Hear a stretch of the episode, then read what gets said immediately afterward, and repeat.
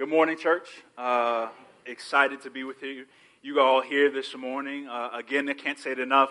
I just echo and agree wholeheartedly with Pastor Mo that we have so many wonderful mothers a part of this church, and um, yeah, it's a privilege for us, even as pastors, to have so many close friends and so many children in the back who we're confident to know that their mothers are doing everything within their strength to point their children to Jesus. And that is a gift not only to their individual families, but that's a gift to us as a church that we get to get a picture of godly women um, instructing their children um, in the things of the Lord. So, um, amen. Thank you, Wes. I got one amen here. Um, yeah, uh, uh, won't you join me as we pray to this uh, amazing God?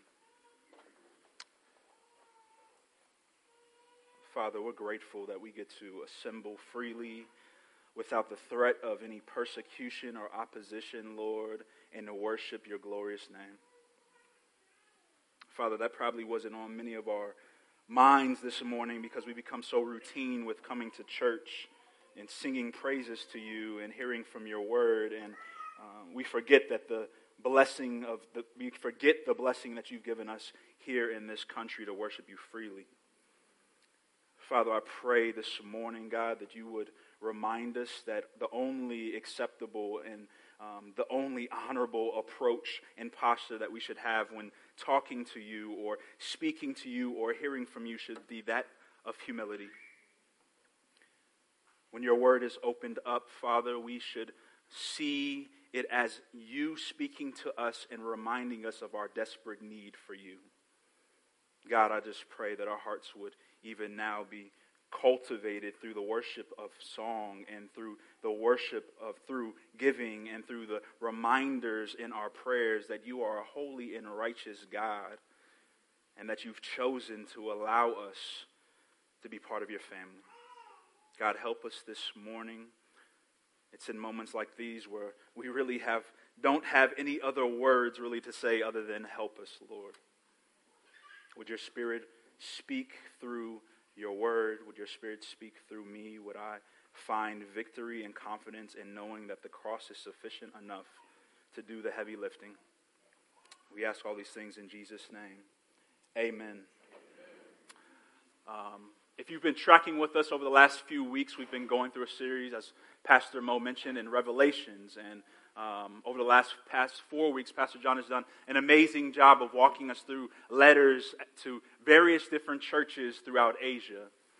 And this morning, we find ourselves to one particular church, and it's called the Church in Sardis.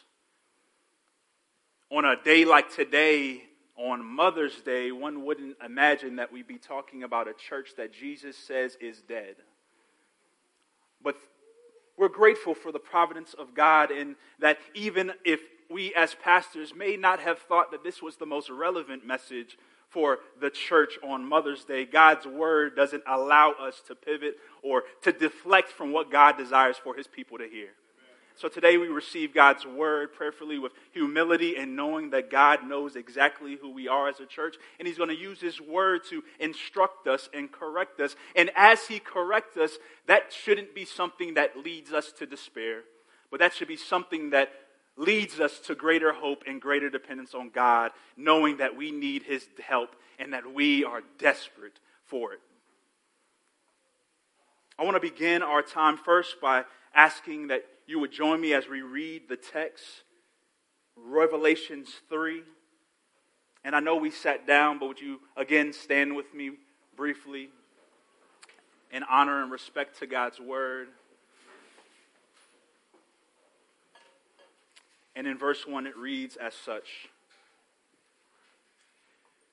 Write to the angel of the church in Sardis.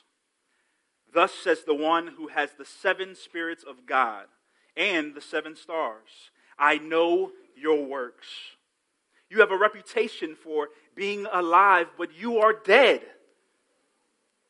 Be alert and strengthen what remains, which is about to die, for I have not found your works complete before my God. Remember then what you have received and heard, keep it and repent. If you are not alert, I will come like a thief and you have no idea what hour I will come upon you. But you have a few people in Sardis who have not defiled their clothes, and they will walk with me in white because they are worthy. In the same way, the one who conquers will be dressed in white clothes, and I will never erase his name from the book of life, but will acknowledge his name before my Father and before his angels. Let anyone who has an ear to hear listen to what the Spirit says to the churches. You may be seated.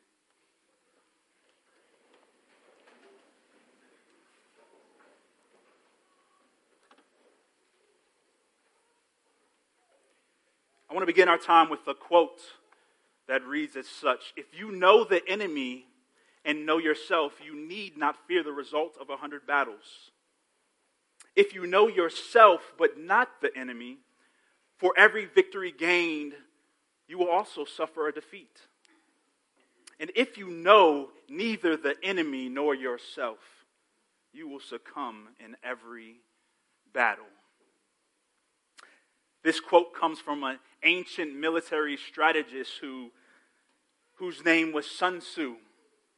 This strategist had written a book called The Art of War where he describes in 13 chapters military, military strategies that would help others understand the art of the title of his book, War. Though the entire quote rings true, I want to draw our attention to the last portion of it because it says that if you neither if you know neither the enemy nor yourself, you will succumb in every battle. Well, if we really understood that, that right there is enough to preach an entire sermon on, but for the sake of time, let me get straight to the point. Church, one of the greatest enemies to us as God's body and our family is comfort. Let me say that again. One of the greatest enemies to the church, to us individually and corporately, is the enemy of comfort. There's something about comfort that allows us to settle in and nestle in and to, in a sense, let our guards down. There's something about comfort that acts almost as a stealthily poison placed in the sweetest of drinks whom we as we drink it we're enjoying the pleasure that it brings but it's eroding and deteriorating our entire body without us even knowing it until it's too late. If we think about our world the world would tell us that comfort is everything. The world would tell us that comfort is the thing that we should strive for. Um, it's our metric of success that we use to identify who's really killing it and who's not. Think about what we're bombarded with on a daily basis advertisements and commercials and magazines and YouTube ads, and everything and everyone seems to be trying to convince us that we need something else. Everything and everyone tries to convince us that the life that we have is not enough, and therefore you just need to buy that one more thing. You just need to get that extra degree. You just need to spend a little bit more on that car. And it goes on and on and on. If you were to ask yourself, who would I deem as successful? You probably would go through a laundry list of sorts of what kind of car they drive and what house they live in and what vacations or trips they're able to go on. All of these things we would say, yeah, that's a successful person because of the opportunities that their comfort has provided for them. You don't even have to have the money to live a comfortable life. They have these things called credit cards and personal loans. That if you can't afford something that you deem necessary for yourself, you can just take out this loan and have it right here and right now. And the reality is that all of us have been in positions where we thought that if I only had that, then I would be satisfied. The world lies to us. The world is lying to us. But I wish I could say that this love of comfort only was out there and it wasn't in here. I wish that I could say that this is not a Christian issue, this is an out there issue, but that would make me a lie. And not only would that make me a lie, that'd make the Bible a lie. The Bible speaks explicitly about the dangers of pursuing comfort. The Bible speaks specifically in regards to the dangers for those who desire to be rich. Oh, it's quiet in here right now. Everything that our lives have been built on have been about getting the good job, the good career, the right amount of money, so that we can live the right life according to America's standard. God has something different to say to us this morning. God wants to remind us that though the world out there would try to convince you to buy into that lie, that comfort should be your primary aim, Jesus wants to remind his church today to one, warn us against the dangers that living a life for comfort will lead us to, but also wants to show that he's so much better than anything comfort has to offer. So, as we get in the text today, would you join me as we really just work through line by line these next six verses that I pray would be an encouragement, but also will be a sobering of sorts to us as God's family. We're so forgetful, and so we need to go to God's Word to remind us of what's most important. Verse 1, he says this Write to the angel of the church in Sardis.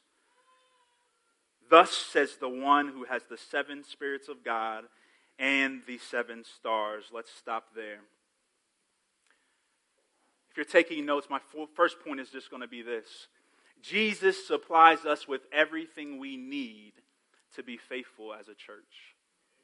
Jesus supplies us with everything we need to be faithful as a church. When we think about the statement, Jesus has far more to offer us than anything comfort ever can, we've got to understand what is it that God has provided for us as a church.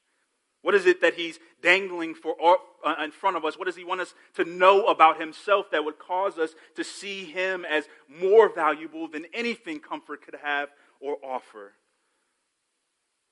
He begins right to the angel of the church of Sardis, and he uses one particular way or describes himself in a unique way so that the church can understand him personally and intimately. Over the last four weeks, Pastor John has brought to our attention over and over again throughout Revelations 2. Each letter contains a particular and unique way that Jesus describes himself um, so that the church can be anchored in understanding Jesus personally and intimately. In Ephesians, it's, uh, there's a similar tone or similar introduction of sorts that he says, but he uses some different verbs.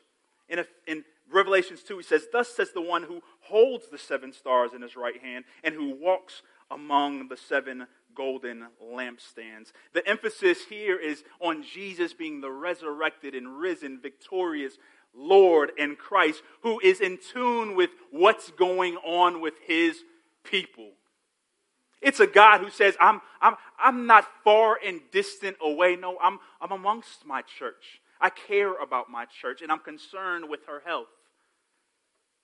Here, though, he's saying, not that he holds the seven stars, but that he has the seven spirits of God and the seven stars. But what does that mean?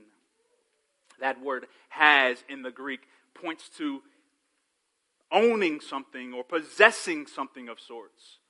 Jesus is really pointing to what we call the sovereignty of God, in that He owns everything. This is a picture to us to say if we're going to before we even get deal before we deal with the issues going on in the church, let me just remind you that I control it all.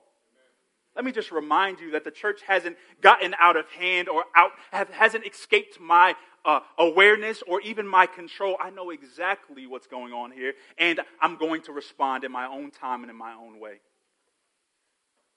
Jesus owns it all, but not only does he own it all, he says, I want you to understand two things about what it is I, I want you to get, what it is I want you to grasp. So it starts with the seven stars. He has the seven, I'm sorry, the seven spirits of God. What are seven spirits? Seven in the Old Testament, as well as in all throughout the Bible, really, is a symbol of sorts for this idea of perfection, completion, fullness. So here we may get confused and say, what seven spirits is he talking about? I'm only familiar with one spirit. That's the Holy Spirit. So who are these seven spirits right now that he's referring to?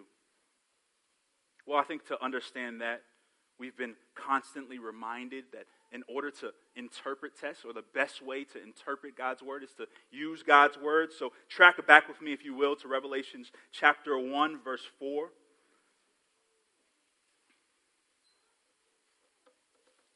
When you get there, say amen.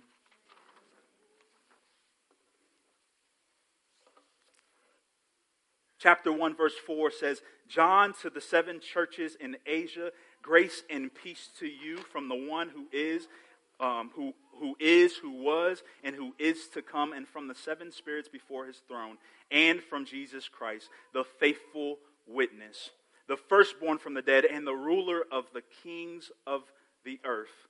Here we get this picture of these seven spirits being sandwiched in between two other persons. Let's dissect that. The, who is the one who is, who was, and is to come? This is simply crash course referring to God the Father. In Exodus chapter, four, uh, chapter 3, verse 14, God describes himself as I am that I am. It's referring to his internal nature. There is no past and no future. God just eternally exists. He is the one who was and is and is to come. But not only that, now we see the seven spirits. And we'll come back to that. But for a clear understanding, it ends with Jesus Christ and a description of who he is. So one could conclude, well, clearly if God the Father is here and God and God the Son is here, then possibly he's referring to God the Holy Spirit as he mentions the seven spirits. But that may not be enough to convince you. So let's go to Isaiah chapter 11 verse 12 or verse 2. It'll be on our screen, but it reads as such The Spirit of the Lord will rest on him a spirit of wisdom and understanding, a spirit of counsel and strength, a spirit of knowledge and of fear of the Lord. Here we see the full ministry of the Holy Spirit at work. If you want to understand the Spirit, you can clearly identify each point that's mentioned there. Seven characteristics. One, Him coming from the Father. He is the Spirit of the Lord. He is a spirit of wisdom, and his primary role of or work in the church is to give us greater understanding into how we take the things we know about God and apply them to our life. He gives counsel and strength, and he produces fear of the Lord in our hearts.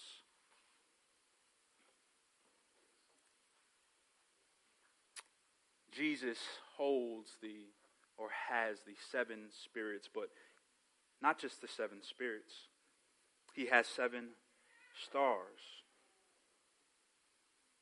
The seven stars refer to God's leadership, the pastors, the godly leadership that He has put in place in His church.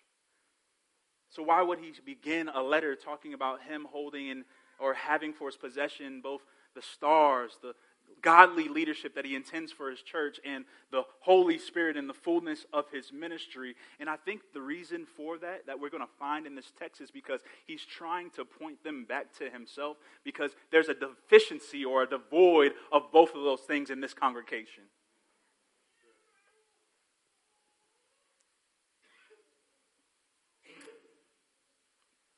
We have to understand, church, that God has given us everything that He needs, everything we need to remain faithful to Him. Everything. And He's given us His Spirit and His full work, and He's given us leaders to help us grow in our godliness and persevere to the end. But secondly, let's, let's move on. He says, I know your works. You have a reputation for being alive, but you are dead. Wait a minute. Did he just say that?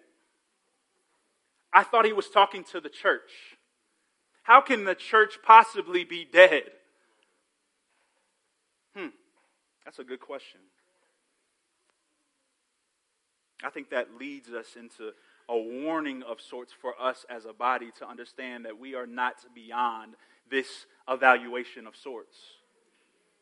Jesus isn't like other people. We sung songs and we were reminded in the text that God doesn't, He's not impressed with external appearances. God sees rightly and exactly, and He knows who we are. The second point that I have from this text that we'll break down is that if we forfeit faithfulness to Jesus for the pursuit of comfort, we will be spiritually ineffective. We will be spiritually ineffective. And I'll break down why I used ineffective rather than dead, and I think that'll answer some of the confusion that we may have. Well, why would he tell a church that they're dead? He says, I know your works. You have a reputation for being alive. In other letters, Jesus has always started with an introduction of sorts, and then that's led into a celebration. It's led into him commending the church to say, Hey, I know who you are. I know what you've been doing, and these are the things that you've been doing good. And then that proceeds into a warning a criticism of sorts. In this letter, there is no commendation. There is no, hey, let me butter you up so that I can make the pill a little bit easier to swallow. If you call something dead, if a doctor looks at a person who's on their last dying breath, he's not going to butter them up with fancy words or flattery. He's going to identify the problem and specifically tackle the root of the issue at hand because he knows that if I don't speak bluntly and firmly and plainly to you, it may cost you your life. Jesus is not mincing words here, and he wants them to know let me evaluate you, let me diagnose your problem, and we can take that one of two ways. When Jesus confronts us in his word and we see ourselves truly for who we are, a prideful heart would say, Wait a minute, God, don't you know about all these other things I'm doing? A prideful heart would try to ex- make excuses for why I am the way that I am. God, I only did that or didn't do that because they did this or didn't do this. Or we'll try to deflect it and we'll try to say, wait, God, you're, you're, wait, you're, you're criticizing me, but man, what about that person over there? You see what they're doing? I'm not like them. Or we'll try to present a case. We'll try to justify ourselves, and so we'll have all of our good works, and then we'll try to diminish the area that we know we're deficient in. Humble heart hears these words, and they're broken. A heart of humility hears these words from the one they call Lord, and they're grieved by the fact that how is it that my Lord and Savior could say this about me? How? Where have I missed the mark somehow that God would expose me and leave me bare before Him with no means whatsoever to justify myself? And then they respond in contrition and repentance to say, God, help me to turn away from this and back towards you. I want to encourage us, church, that no matter how hard or heavy this indictment is view it from the posture of God is exposing us so that he can heal us. God is exposing this church because, like the song said, God is relentless in his pursuit of us. One of the great things about God is that when we're too fearful to step into the light and confess our own sins, his grace is that he'll put us or he'll force us into the light or he'll shine that light on us so that we can't remain in our sin, we can't remain in our isolation, but so that we can be healed. It's painful. It's embarrassing. But you know what be, would be more painful? For him to ignore our sin, to ignore our current state, to not reveal where we are, and to leave us there only to see our demise. What kind of loving person does that? God is revealing to us what has been a blind spot for an entire church. You think that because of your reputation and your platforms and your speaking engagements and your church growth and because of how big your building is and how more, how many people are attending on Sunday service and how many books you're writing and how many missionaries you're sending abroad, you think that because of all of those things that I'm impressed. They can be impressed. Those other churches think that you're alive. The world may think that you're a booming business. But guess what? You can't fool me.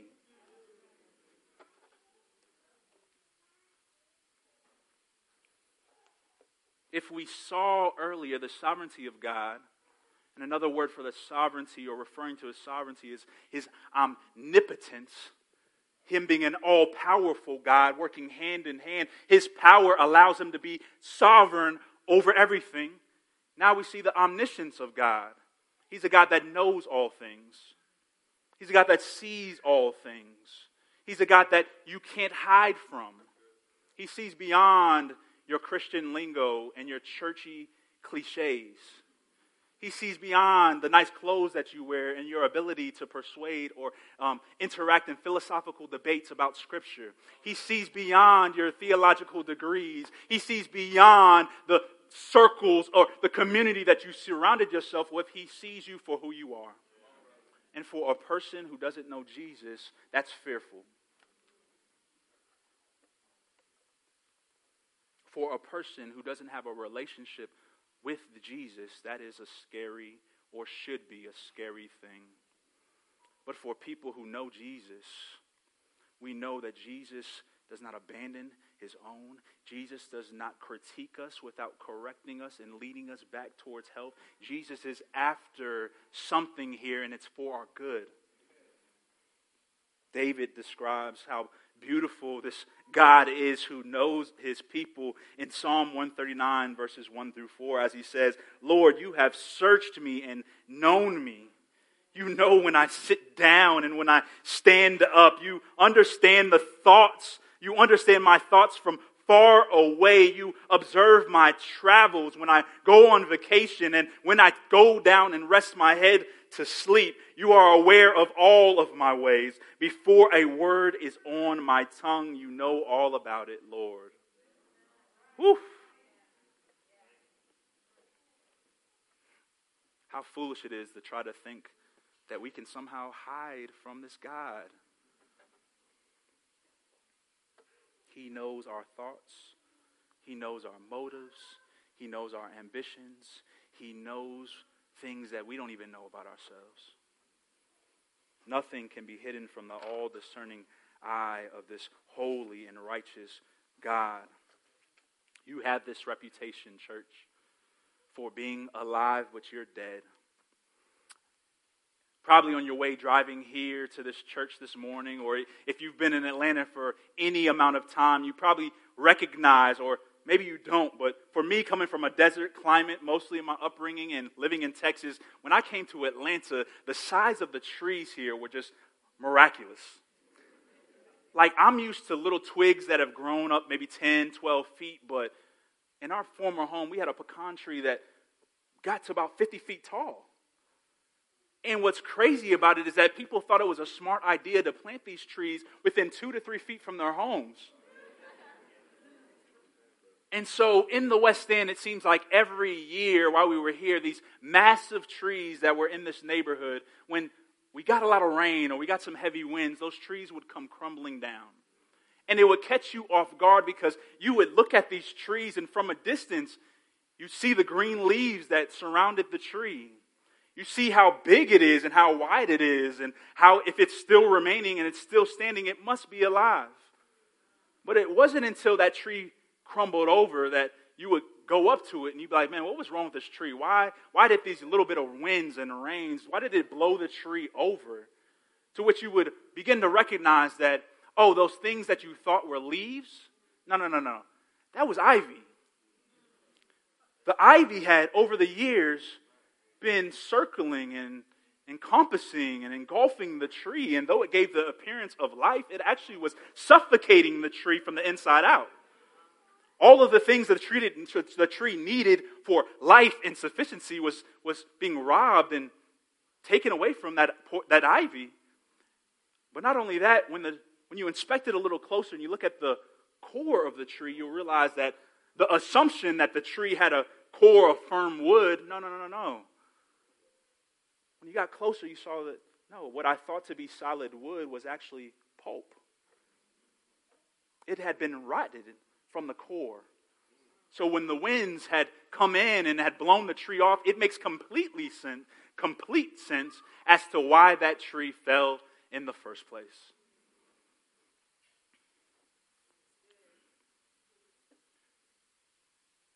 Our external appearances will deceive the best of Christians. What we give off to others will even be impressive to those who see us on a stage and think that our lives are perfect. That we actually live up to half of the stuff that we say that we're living up, up to. The caution for us, church, that we see here is that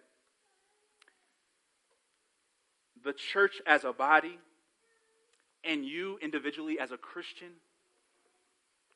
don't settle for appearing to be godly, but actually be godly. Actually desire to pursue godliness, even if it means your name won't be great among many. When you stand before the Lord, He's not going to care about how many Twitter followers you have. When you stand before the Lord, you're, the person that you look up most to isn't going to be there with you. The only person that you're going to have to be confronted by and testify and give an account to is God. And if we become so concerned with pleasing our neighbor, if we as a church even become so concerned with thinking that what the world or what this neighborhood or what this city thinks about us, that we somehow are willing to compromise our Christian integrity and witness to be accepted by them, we've missed the mark. Drive through this part of town, and you'll see churches on every corner. Those churches one day were just like us. Those churches at one point probably had the same excitement and zeal for the Lord as we do right now. But now, those churches look like and act like probably more like a morgue, more like a mortuary than they actually do a living, vibrant church. We're not the exception. Don't let our pride, because of the type of teaching that you hear on Sunday, because of the type of worship songs you hear, because of how banging our ecclesiology is, don't let those things convince us to think that we can't be this church. And we'll find ourselves in 10 years still talking about what we did way back then. Remember the good old days? Remember how this church was started from a handful of families moving into this neighborhood? Remember, remember that time way back then? It's been 15 years. You're telling me God ain't moved or done anything since then? You have the reputation for being alive, but you are dead. I mentioned earlier about comfort. Where does that even come from? How do you get comfort out of this text? And I think that the only way to make sense of this is to give you a little history of Sardis, of that city. Sardis sat about 30 to 40 miles east or southeast of the city Thyatira. We taught about that last week. Sardis was one of the most glorious cities in all of Asia. It was known as a great military power and it was known for its wealth. It was the first city, excuse me, to mint gold and silver coins. It was known to have a booming wool and dye market, anything and everything that you can think of a city that was um, was profitable and affluent and had the attention of others. This was in this city. Sardis itself thought itself to be untouchable because it sat 1,500 feet above sea level. When we hear about in the Bible about uh, a city on a hill, you can think of Sardis as the greatest picture. Literally climbing, looking up to it on three of its four sides were deep mountain cliffs. One way in, one way out. This was Sardis. You can only imagine that in the comfort of living in a city like that, there's no fear of takeover. There's no fear of an enemy being able to get past our defenses. We're naturally put in the position to be indefensible. However, in Sardis, you had two groups of people. You had this Gentile population made up of Roman, pagan culture, people who didn't grow up in the church, didn't want nothing to do with the church, worshiped all these different religions. But then you had this robust and large Jewish community. You could say that these are the church folks. This Jewish community, however, what made Sardis different was that the church there had the unique opportunity to reach both the unchurched and the church. It had the unique opportunity to, meet the, to reach the, re, uh, the religious and the irreligious, Jew and Gentile. But the church Unlike in these other cities in Asia, unlike in these other cities, Sardis didn't have all, all, some of the other problems that these other cities were facing. In all of the three, uh, four previous churches, there was one common thread persecution from outside the church or persecution from within the church. There was this uniqueness to Sardis that, yeah, I don't, we don't deal with your same struggles. But why? Why is that? Why was that the case? Well, when you have this Jewish, rich, wealthy population of people in the midst of a pagan culture, what tends to happen is, is that they begin to sanitize a lot of the rough edges that were taking place in the city without them being there. Their culture begins to take over to where now um, in cities like Ephesus or um, um, some of these other cities, there wasn't this rough and intolerableness to Christian faith. Judaism was one of the religions that was legally to, legal to be practiced in the Roman Empire. In the Gospels, we read about the Sanhedrin, which was a group of people who were able to freely worship God the way that they wanted to be, wanted to worship Him. They could make their sacrifices. They could go to the temple. They could live freely as a Jew under the Roman Empire. But Roman control also meant that those who didn't fit under the legal religions of the time, that their consequences was death or imprisonment. There was a restraint and a control as to who could worship which God. And for Christians, in Sardis in particularly, because of that Jewish culture and because of the pagan uh, Gentile culture and how those things were kind of um, sanitized, think of it like this um, there was a Bible Belt created in Sardis. People were a little bit nicer in Sardis. People would smile at you when they walked by. People would invite you on their porch to have some lemonade. People would be concerned with your welfare, or at least pretend to be concerned with your welfare. And so, for Christians, the similarities between Judaism and Christianity, for a time, they were able to fool the Roman Empire because they pretended to be more of a sect out of Judaism rather than a distinct religion. Oh, we, we do read some of the, main, the, some of the same material. We do worship in similar places. We do kind of acknowledge and identify with some of the things that Judaism believes in.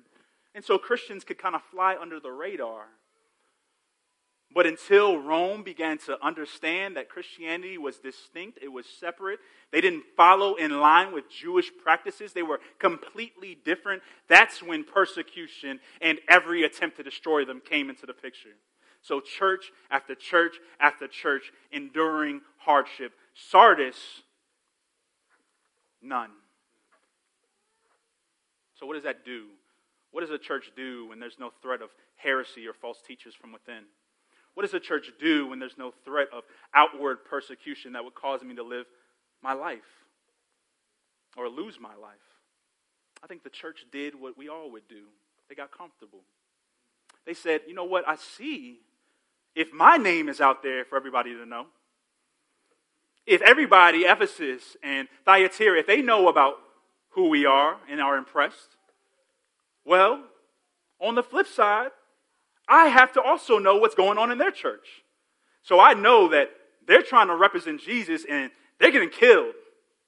They're trying to represent Jesus and they're getting murdered by the sword. They're trying to represent Jesus and contend for the faith, and they're having to deal with people trying to convince them that they can live any old way they want to and still claim the banner of Christianity. I know what's going on with them. You know what? I think that we're going to dial back a little bit. I think that we can fly under the radar, and I don't think that we've got to be as explicit about our Christianity as they are. Church, our, our temptation as a whole is always going to be it would be much easier for me just to blend in it's much easier or it's a better strategy for me just to be cool and liked by those that know, don't know Christ because that's going to be how we win them to Jesus.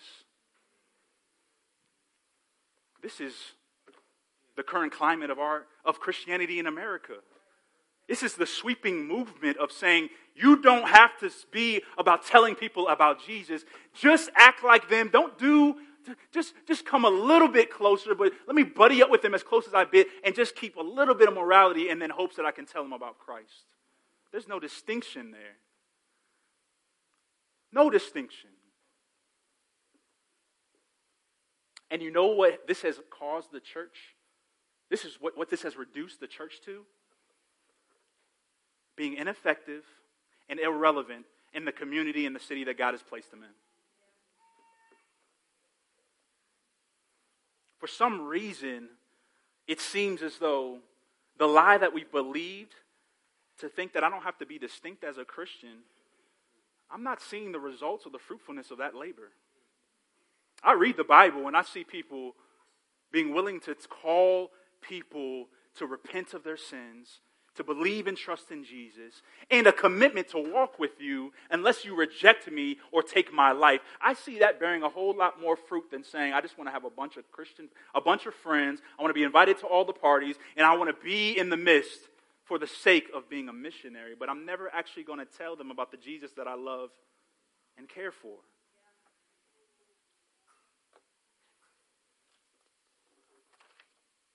Jesus has called us to be distinct.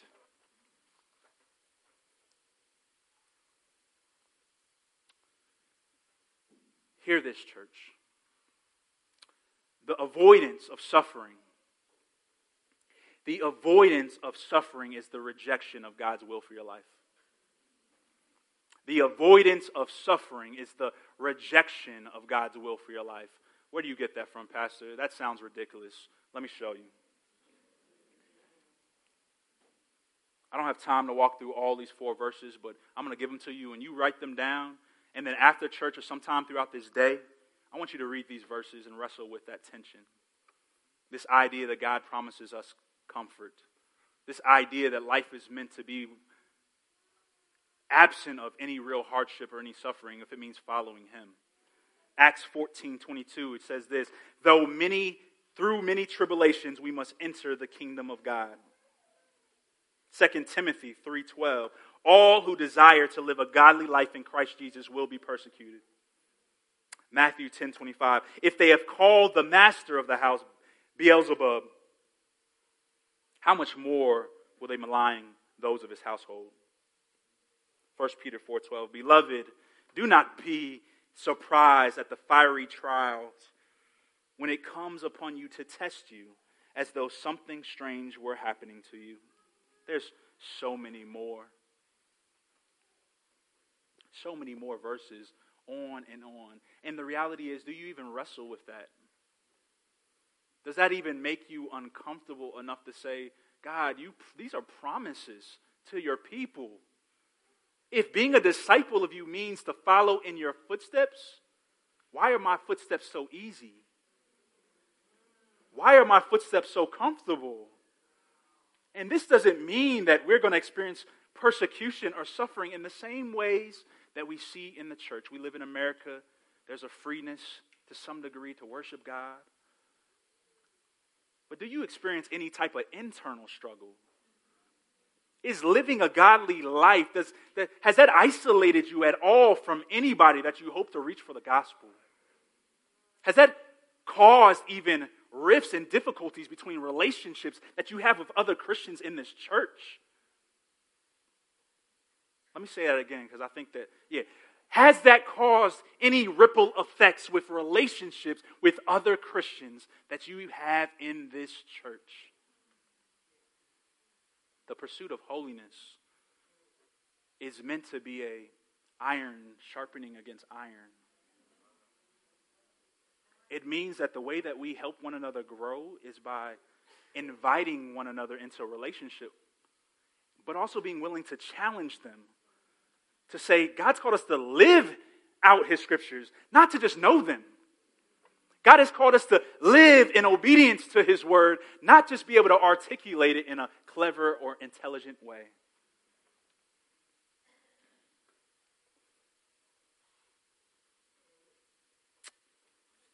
The danger of pursuing or desiring comfort will always lead to compromise. And that compromise over time will always lead to spiritual death. I didn't explain this before, but um, or maybe I did, but just to reiterate, that word dead is not literal, spiritually dead, as if you don't know Jesus. That word literally means ineffective, useless.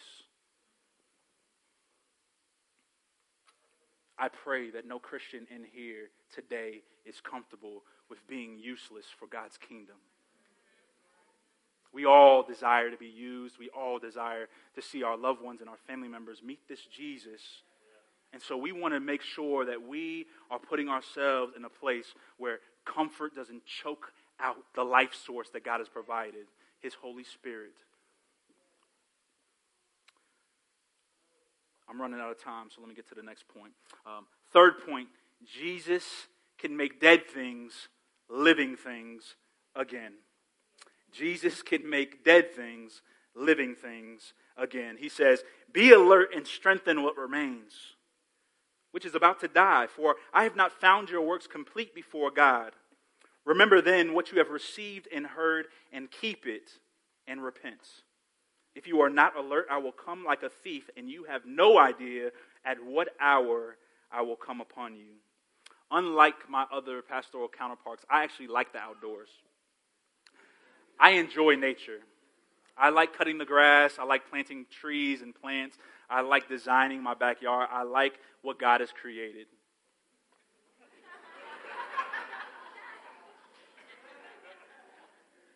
In planting things, though, when you go to Lowe's or Home Depot, you can go to the nursery section, and they have these two types of plants. One's a annual, meaning it just survives for one year, and the other's a perennial, means that it continues to live on and on and on. Well, when Jesus, how Jesus relates to his church is he's a gardener of sorts. He's someone that is aware of every single thing going on with it, and he's going to provide it the nutrition and the care that it needs in order to survive and thrive. Jesus walks amongst his church, and um, the church isn't an annual. His church is not something that can ever die. Nothing can prevail against it. It's more like that perennial. But we got to understand something about the perennial is that the perennial is subjected to the same seasons that the annual is. The perennial, when winter comes, it's going to die back. It's going to give an appearance as if it's dead and lifeless. But if you're a gardener, you know that, oh, no, no, no, that's just for a season. That plant, no, no, it's going to come back in spring. Just wait and watch.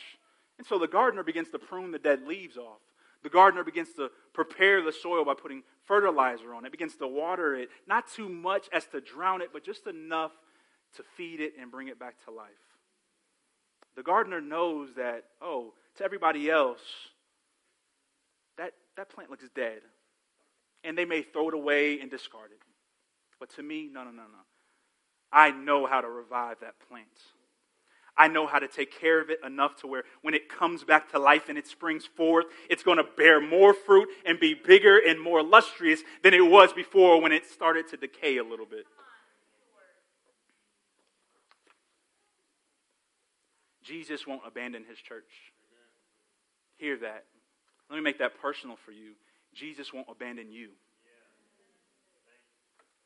You can find yourself in the darkest trenches in your faith where you question everything.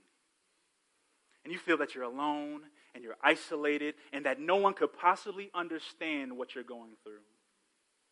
And you know what?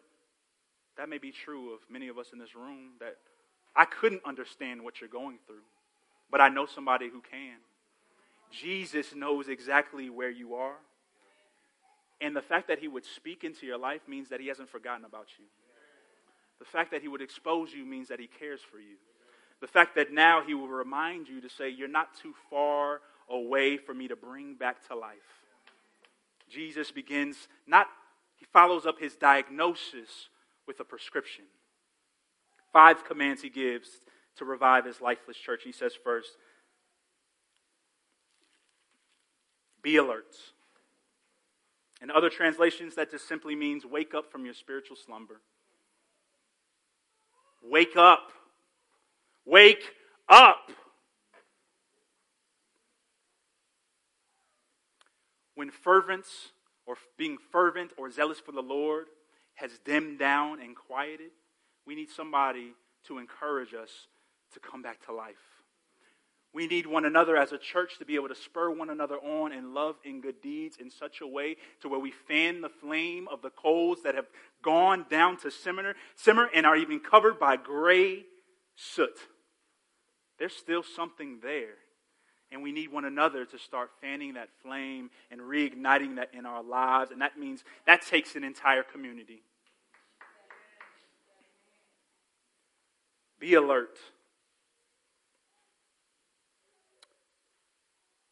Start sharing your faith. And that's very simple when it comes to application. Very simple. And no one would think, the, the thought that comes to mind that when I'm in a spiritually low place, I don't feel capable of sharing my faith. I don't even know if I believe that for myself. There's something about telling somebody about Jesus that triggers something in us that starts to fan and burn within us because now we've given the Holy Spirit this opportunity to start peeling back layers and opening people's eyes and reminding us of the gospel that we're struggling to believe ourselves. Share your faith with somebody. Part of our spiritual depression or spiritual lows are because we're not even we're not telling anybody about Jesus. And that's evidence that we're struggling to believe it for ourselves, but if you find yourself too weak to even go and tell somebody about Christ, ask somebody that you see bold and unashamed and say, can I, can I come with you? Can I just sit and listen? Can I just come and pray for you as you engage somebody so that I can start building that muscle back? So I can start building back that fervor and that zeal to help the spread of the gospel take place on my job and in my family and in this community. Share your faith with other people that's waking up. Second, he says, strengthen what remains. Jesus doesn't look at the whole church and presume that everybody is in this condition. He's pointing to, no, no, there's a few. There's something that remains there. There's something I see that is good. There's something I, I want to remind them to say, hey, hey, build this up. So he says, strengthen them. This is really building upon what we learned in Ephesus for the church who had left their first love. It's getting back to the basics. Some of us are reading books that are good and encouraging, but we really need to be reading about the basics of Christianity, about prayer, about godly disciplines, about the role of the Holy Spirit in our life, about the dangers of sin, about mortification of our flesh. We need to be reading things that we, we first came to know when we became a Christian because we're too easily, we too easily forget. Part of strengthening weak parts is that if you go into the gym and all you work is your chest muscles, and you're this big, swole upper body dude, but your calf muscles are like chicken legs, it's time to go to work and strengthen those things. Forget the chest for right now. let's work on the legs. All right? She said, please.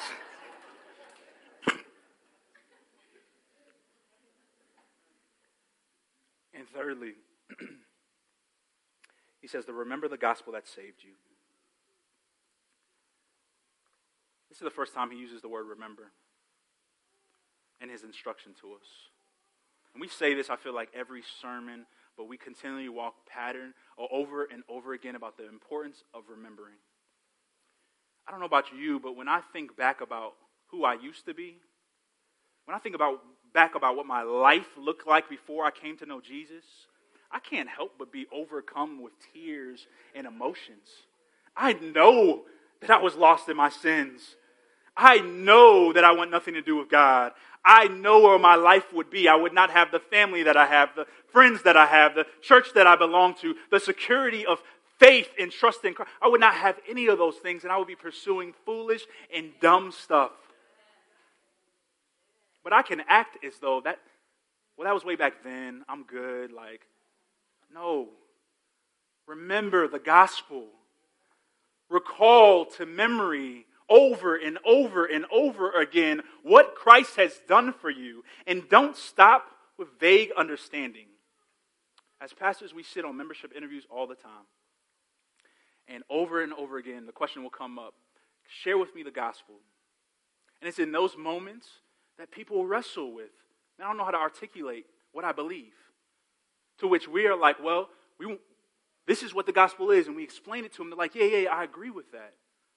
Well, what would it look like for a church to every single member to be able to articulate to other people the gospel of Jesus Christ? What would it benefit you that when you find yourself weak and frail, that you can start reciting to yourself the gospel of Jesus Christ and begin to rev up affections for Christ through that? Can't remember something you never knew in the first place.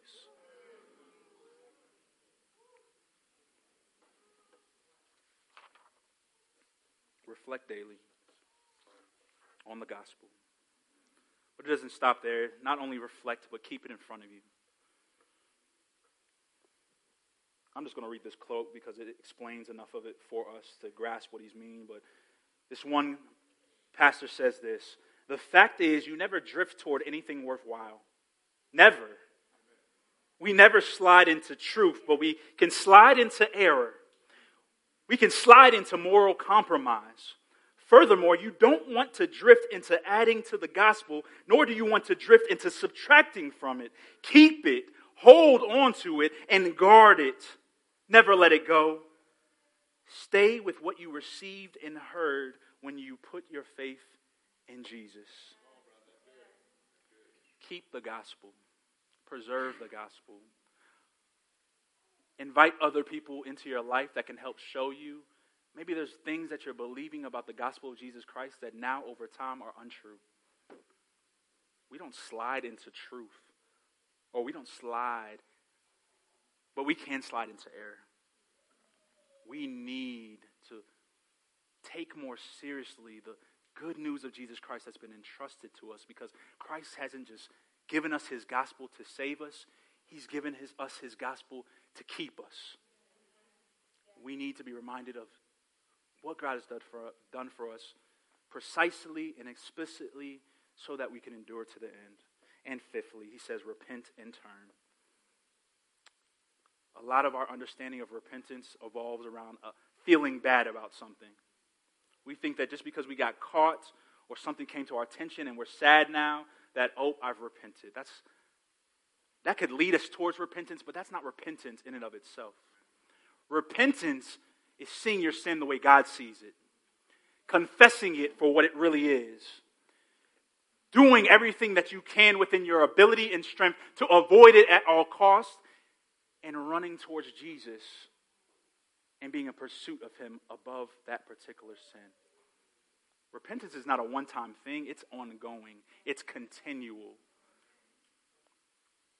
if you find yourself in a place of spiritual dryness, if we as a church find ourselves depleted of real, any real power of the gospel, the only reasonable response is to repent. Stop making excuses. Stop trying to justify yourself. Stop trying to convince yourself that that's not the case. Allow God right now to deal with us so that we can just be honest for once. Let us be honest for once with where we're at. God can be trusted. And lastly, I'm over my time. After an introduction, after a evaluation, a diagnosis, after a reminder of the calling back to himself that he gives to us, he gives us this promise. He gives us a promise that we can cling to, that can remind us of the pursuit of faithfulness in Jesus is far greater than anything comfort could ever offer us. Look in verse 4. He says, But I have a few people in Sardis who have not defiled their clothes, and they will walk with me in white because they are worthy. In the same way, the one who conquers will be dressed in white clothes, and I will never erase his name from the book of life, but will acknowledge his name before the Father and before his angels. Let anyone who has ears to hear listen to what the Spirit says. If comfort is our God, then risk and costliness and suffering and anything else that would keep us from having that are obstacles to be avoided at all costs. If comfort is our God, then suffering and the risking, risking things for Jesus and all of those things, if comfort is our God and we want that most, then that means that any suffering that comes along the way is merely an obstacle preventing us from having what we truly want. However, if Jesus is our God, then risk and suffering and anything that would keep us,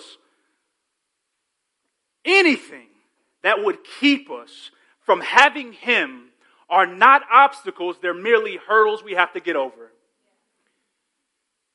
The promise of following Jesus will include hardship. But the greater promise is that Jesus says that if you remain faithful, if you stay diligent and endure till the end, then you'll have me. You'll know me. You'll spend the rest of eternity with me.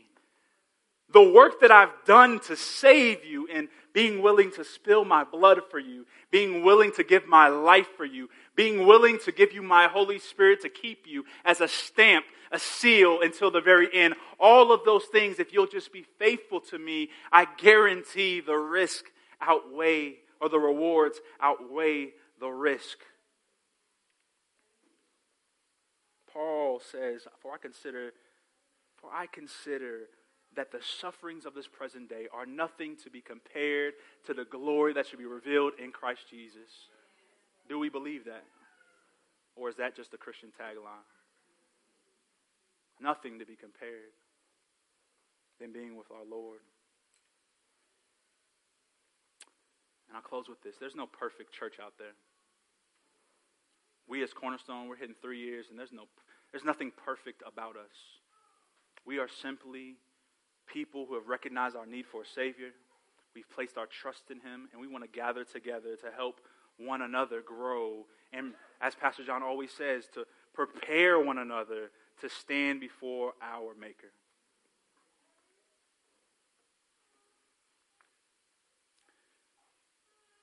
We need, as a body, to own the responsibility for one another to say, I'm going to be committed to you beyond any conflict, beyond any hardship, beyond any distance, beyond any you fill in the blank. Because I want you to stand before our Lord, and I want you to walk with Him, and I want you to make it to the end so that you can experience what I desire to experience for myself. That is to be with my Savior, to be with my Lord. And if you find yourself in this place, where you're not a Christian. You haven't placed your trust in Christ.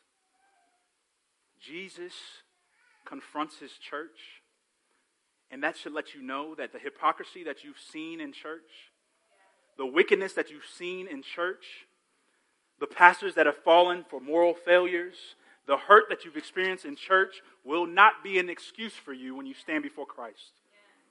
You won't be able to say, Jesus, I couldn't trust you because I saw such horrible examples of you. Jesus offers you the opportunity right now to place your trust in him. Don't look at them, look at me. Jesus wants the same thing that you want. He wants to see a bride that is perfect and blameless and without spots. He wants to see the church pure. But we want to arrive there until he comes back for us and he makes all things right. We're grateful that we are the spots and blemishes that Jesus still loves. We're grateful and we acknowledge that we're the imperfect specks. We're the coffee stains on the white gown. And yet Christ is still committed to us and he still loves us and he invites all to come and know him. Jesus loves his church. Jesus is far greater than any, anything comfort could ever offer us. And Jesus extends invitations to broken people to say, Come to me, all ye who are weary and brokenhearted, and I will give you rest. Let that rest today be in Jesus. Would you join me as we pray? Father, we're grateful again for your word. Um, Father, we're grateful that even in hard things to hear, Father, you have our good in mind. Father, I pray that the word that has gone forth would be planted in fertile soil and produce a harvest a hundredfold. Father, would we keep before us and keep on our minds the call and the challenge and the commitment that you have to us to continue to grow and pursue holiness and godliness and to remain distinct as your people, Father. We don't need the acceptance of man because we have your acceptance alone. Let that be the most important thing to us. We ask in Jesus' name. Amen.